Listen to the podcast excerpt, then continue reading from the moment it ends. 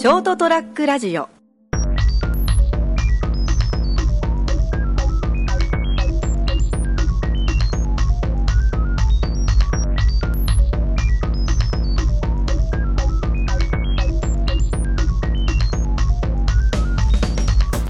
皆さんこんばんは。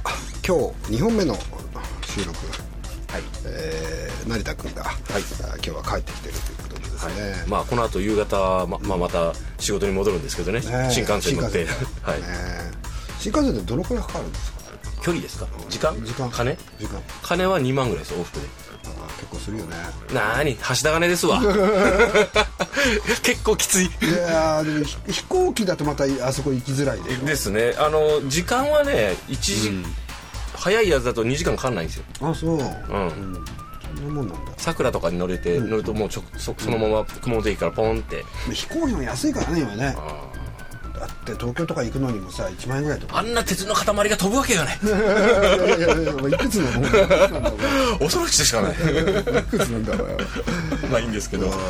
あのー、この間先週かなんかまあ前回お話、前回収録した時にこの1個前に食食文化の話してたじゃないですか、はいはい、であのー、まあもちろんね洗練されたその、いわゆる割烹とか料亭とかねそういうまあ、やつも食文化だけど、いろいろありますよね、あのいわゆるバーとか、その飲み屋でもその、オーセンティックなバーも含めてもあるし、こういうバーは、があるのが都会だとかあるじゃないですか、いわゆると、まあ、そのいいい悪いじゃないんですよ、田舎がいい、まあ、選択肢は多いかな、その違いっていう話なんですけど、うん。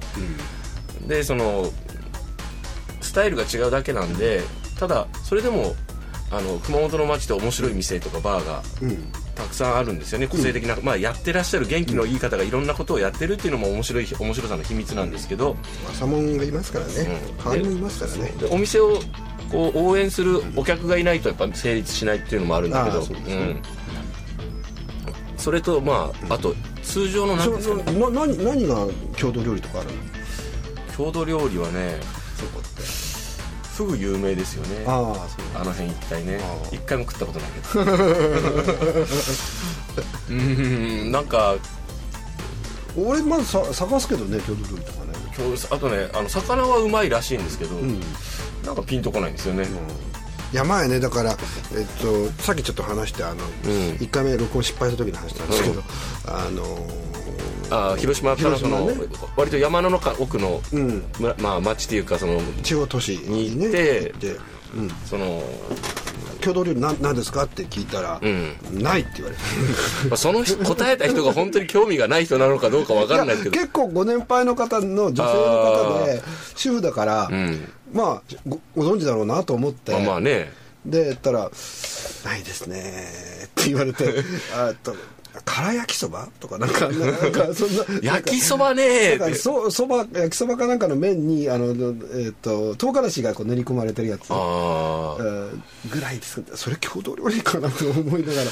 かまぼことかかな今、うん、唯一ねあのどっちかというと出雲に近いところだったのでサメ料理はいはいはいえっとワニ料理かな？いわゆる言い方で言うと。ワニ料理はいって言いますよね。はいワニ料理があって、まあ、これも行ってちょっと食べたんですけどね。もともとそんなにうまいもんじゃない。ですサメ自体ですね。そんなに言うと、うん、うん、そんなにうまいもんじゃないですよ。まあ、うん、あの美味しくないことはないんですよ、まあ、当時のその、魚介のタンパク質、として、まあ、それぐらいしかなかったっていう、なかったまあね、その山の中ですからそれをこう、あの魚を持ってくるっていうのがですね,、難しかったっていうのもあったりとかしてですね。で僕、やっぱその基本的にほらカツ丼とかカレーとか信用してるわけですよ、何を？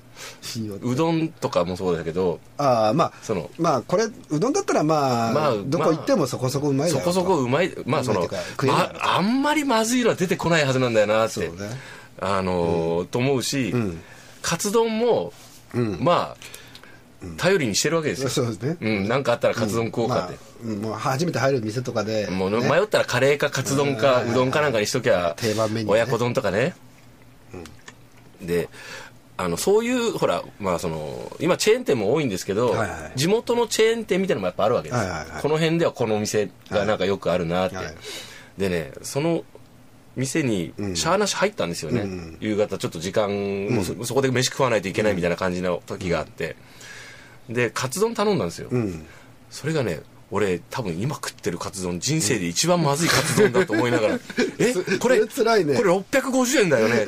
単品でって。おや？と思って、まずだしっていうか、まあねつゆがあるじゃないですか、しょっ辛いしこれ失敗したのかなと思って。そこそこあれですよ。その地元ではチェーン店ですよ、でカツもなんか残念な感じだしこれ。塩辛い料理ってダメだね。しょっ辛いってないでしょうと思って。あれはだから塩が多すぎたらもうどんな料理でもダメだね。ね。もしかしたら俺がこの辺の地域の人と舌が違うのかなと思うけど、うん、冷静に評価して僕大体あの塩分控えめな男なんでもともとが、うん、食い物とかは、うん、あれ？と思っておかしいなって、この卵とじの具合も変だして。えこれうん残念と思いながらいやあのね僕もねあのね、えっと普段はそうでもないんですけどもう普通にインスタントなものとかも食べるんですけど、時々体体調があんまりよろしくない時って逆に味に敏感になるんですよ。あおっしゃってましたね前なんか。そうそう。だからそのまあ某有名チェーン店の餃子のね、はえー、チェーン店があるんですけどね、はいはいはい。えー、全国でもうみんな知ってるっていうところで、ね、ねねキング的なね、キング的な、はい、そこにまあそのちょっと体調悪かったんですけど、はい、昼飯食べに入ってですね、で食べて気が付いたんですけど、はい、あれ？これスープもチャーハンも餃子も全部同じ味だっていう。ことに気づいてしまい。えなんで？とか思いながら食ったらやっぱこれアミノ酸のねいわゆる調味料が大量にきっと入ってんだなまあね、うん、あのある程度の美味しいって言わせるためにね。そうだね、うん、であれってやっぱりあのー、ちょっと入れるのはうまいんですよ。グルタミン酸だという。うんそうだね。グルタミン酸だね。でも大量に入ってるとどんどんやっぱ味が麻痺してくるわけ舌が。そうですかね、うん、あのでもう申し訳ないけど僕はそういう大量に入ってるやつそういう時食べると、ちょっとこうお腹がね。お腹がですねこう、下の方から上の方に戻ってきそうになるんですよ。僕あれですねあのしばらく外食をしない生活をしてたんですよ、はいはい、それは経済的理由もあるんですけど。もう何年か前ね、はいはい、その時久々に本当にこう5年ぶりぐらいにいわゆるあの、うん、あのまあなんとかドナルド的なものをね、うんうんうん、食べた時のに買うじゃないですか、封を開けたっていうかもうあの、ドライブスルーで買ったんですけど、それを受け取って車内に入れた時に吐き気がしたんですよ、匂い、うっと思って気持ち悪いと思って食えなかったんですよ、であとまあ今普通に結構たまに食うんですけど、であとラーメンとかも全然食ってなくて、うん、まあ某有名かなっていうチェーン店のね、うん、熊本では、うん、あのレギュラー商品を食べた時に、その時はなんかからなんか味濃いなと思いながら食ってたんですよ、その後ねもうねお腹が下って下ってしゃあなくてですね。だからあ俺ラーメンダメだと思って。いや多分ねもともとそうなんです。そのああいうまああの塩が塩分がこういうのが来たのかなと思いながら、あのだんだんみんなでこう例えばそういううまみ調味料みたいなものにならされていくと、だんだん味覚がどんどんバカになってきますから、あの次にもっともっとになっちゃうんですよね、まあまあ、それに合わせて味付けをしていくっていう形になっていくと、はい、やっぱりね食べててちょっと辛いものになっちゃいますね。でもなんかあのまずいカツ丼だったらもっとも味の素持ってこいって。逆にね。もうもう。これ味しねえぞみもうななんだこれって。あの全然味の素で思い出したんですけど、うん。うん、あの笑って一番僕好きな味の素のエピソードが、うん、これあの味の素は別にいいと思うんですよ、うん、あれはまあね、うん、天然素材ですからね、必要な人使えばい。い、そうそう。もう美味しくできるしね、いいんですけど便利なもんですよ、あのほらあなた確かお知り合いですね。おとさん、はいはいえっと、じゃがじゃがたらのあの方がほら「笑っていいとも」に出られたことがあるんですよね、よくたまたま見てて、であのあにこやかに話してたけど、うん、なんかしょっぱな出た時に、うん、あの麦からビールあの石油から味の素って言っちゃったんだよ、うん、俺すっごいインパクトがあって覚えてて言っちゃったこの人何言ってんのと思って。でタモリが慌ててるっていう。でその後番組内で訂正したもん。あのそういう発言がありましたけどあの石油からできてるわけでございませんって言って。あれがおかしくて すっごい覚えてるんですよね。お父さんね、やっぱりね、あの、あ悪気ないんだろうけど、ね、あるある意味すごくね、ピュアな人だからね、言っちゃうんだよね。だから俺、あの、じゃがたらもともと好きだったんで,、でちょうどああああのあそのお父さんが出てると思って見てたんですそようわお と思ってあれインパクトあった？今ね元の奥さんのいとこと結婚してあの、はい。ずっとあの無農薬の、あなんかやってらっしゃるらしいですね。うんされてるんですけどね、まあまあちょっと味の素っていうとどうしてもそのエピソードが俺頭に浮かんじゃうっていう。味の素を否定してるわけじゃないです。僕はね味の素って、ね、商品名は言わないと思うとこう思ってそれグルタミン酸って言ったんだけどねもうまあ分かるわね。まあまあ世界的にこうね。そうですあのアジアではすごいですからやっぱ。うまみ調味料であれで。中華料理なんて絶対もうみんな入れるんだから。そうあのベトナムでもかなりファッサファッサ入れるらしいですね。そうだから偉大な発明品なんですよ。そうですよ、うん。まあ一生懸命フォローするけどさ。いや別に俺はフォローだ 本当に思ってますよ。ただ俺はあまり好きじゃないなっていう あんまり買わないなっていう。そうねあの限度があるよね、ん。何でも。あとほら習慣ってあるじゃないですか。親が使ってたかどうかとかうちの親使わない人だったんで慣れてないんですよ味に。ああなるほどね。よそんち泊まり行った時にきゅうりきゅうりの薄もみとあの塩もみとかにあとパッパバッサバサかけるんでうん。これかけると美味しいよっつって。ああそうなんだと思って食った時にうわ苦いと思った覚えがあるけどはいはい。はいはいあそうですね。グルタミン酸ってたくさん入れると苦み苦苦味が出るでしょ。出るんですよね。うん、昔だって基本的にあの外食のラーメン屋さんとかってね、昔、ファッサって入れても、入れてましたもんね丼、にね。魔法の粉っつって。魔法の粉なんですよね。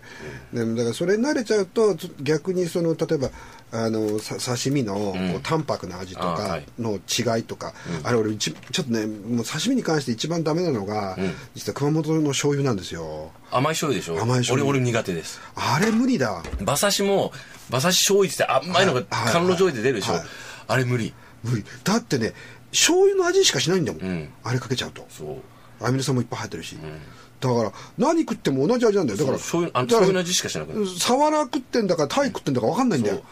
やっぱあの普通普通レギュラーのいわゆる醤油薄口じゃなくて、まあそのあのまあ古式のねもともとの作り方で作られてるやつとかあと生醤油がいいですね,、うんそうですね。あの刺身には生醤油合います。な、そうそう。だからもう刺身はほとんどもうアマゾンで買ってますね。刺身？さあごめんなさい。刺身醤油をね。刺身の醤油っていうかあ普段使ってるやつはね。あうん。やっぱ全然違うんだもんだって。そうですね。あの味がまああれですけど某社が出してるこういうペットボトルに入ってる真空はい。の生醤油があるじゃないですか、はい。あれも便利ですけどね、あそうですか、うん。あれでも十分香りはいいまあですよ、多少ね生醤油はあの時間経つとねあの風味が変わっちゃったりする部分あるんだけど、まあうんもうほとんどねそこそういう調味料って大事だからね。大事ですよ。あの調味料大事よ。一つちょっと高いちょっと別に値段じゃないですよ、ちゃんとしたのを使った方が美味しい。絶対うまいもん。うん。あの最近ぼっていうかうち僕あのえっと柚子胡椒が好きなあのね。これ書いてましたね。そうそうそう、はい。で柚子胡椒もやっぱりねいろいろあるじゃない。まあ、たた多様。でもいろいろあるっつっても柚子胡椒自体がもともとし四国高知とか大分とかね。大分が大体まあメインですもんね、であの商品になって、まあ、例えばちっちゃい瓶に入れてあるやつっていうのゆ柚子胡椒でも完全にペースト状になったやつがあるのね。あああそうなんですか、うへん、えであの田舎でこう手作りで作ってるやつって大体そのもうその皮がそのまま残ってるやつで、やっぱうまいんだよそっちが、まあその鮮度が違うというのと風味がやっぱいいですよね、そうですね。まあそう風味まあちょっと足が早いんでね、その分、ああのの色変わっちゃったりするんだよね。そうそうそう。硬くなるでしょ、うん。でもねやっぱうまいんだようそっちが、断然。でそれはもうでだからそれをあんまり食べたことない人は普通にこう売られてるやつだと、あのただ辛いだけでちょっとこうね柚子の香りがするぐらいだけど、あの柚子の皮がちゃんと入っていて、あの辛みというのよりも苦みうん。があるのがうまいんですよね。そうですね、うん。まあ僕は言うほど柚子胡椒好きではないんですけどあとねボ最近ずっと凝ってるのがボルチーニっていうあのポルチーニ？はい、あのイタリアのそうですそう金茸類ですね。はい、はい。あれを使ったあのちょっと辛味調味料があるんですよ。へえ。これがうまいんだよ。これ何につけてもうまいんだよ。え国産ではないでしょ？えーとですね、あのーうんと作られたのは日本でその、うんどっかのシェフがこう考案して作ったやつなんですけどね、ボルチーニとああ青青のお唐辛子。唐辛子そうをお使ってですね、あの生のやつですね、うん。乾燥じゃなくて。食べるあるあるよ今 そんなに辛いの好きではない いやあのねやっぱ風味が変わるんだよもう全然あまあそうですね、うん、あので僕それをあの刺身に作って食べるあうまそうですね。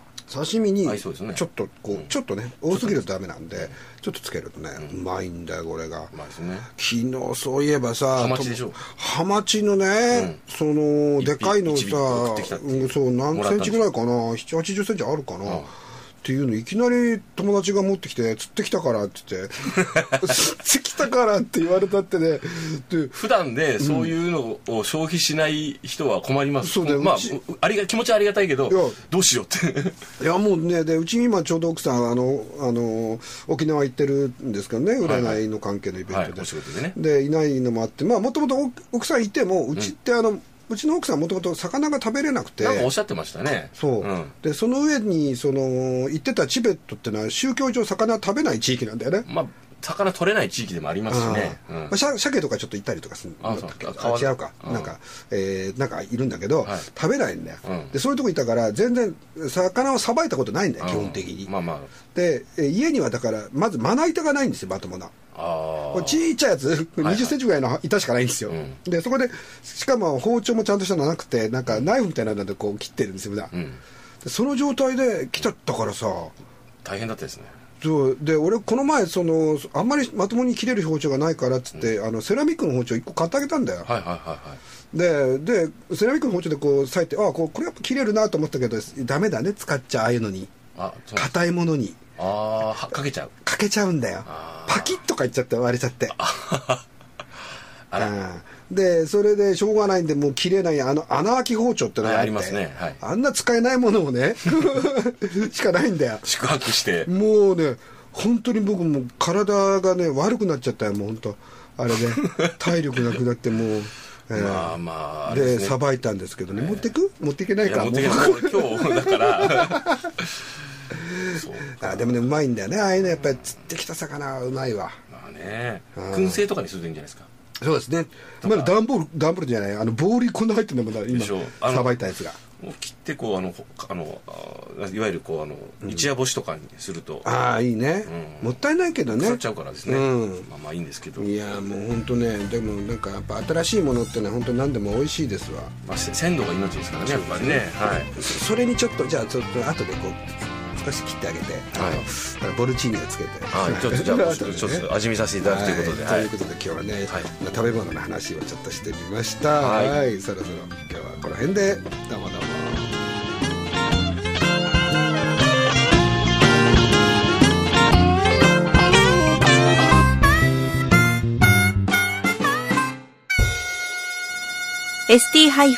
ST-radio.com ショートトラックラジオ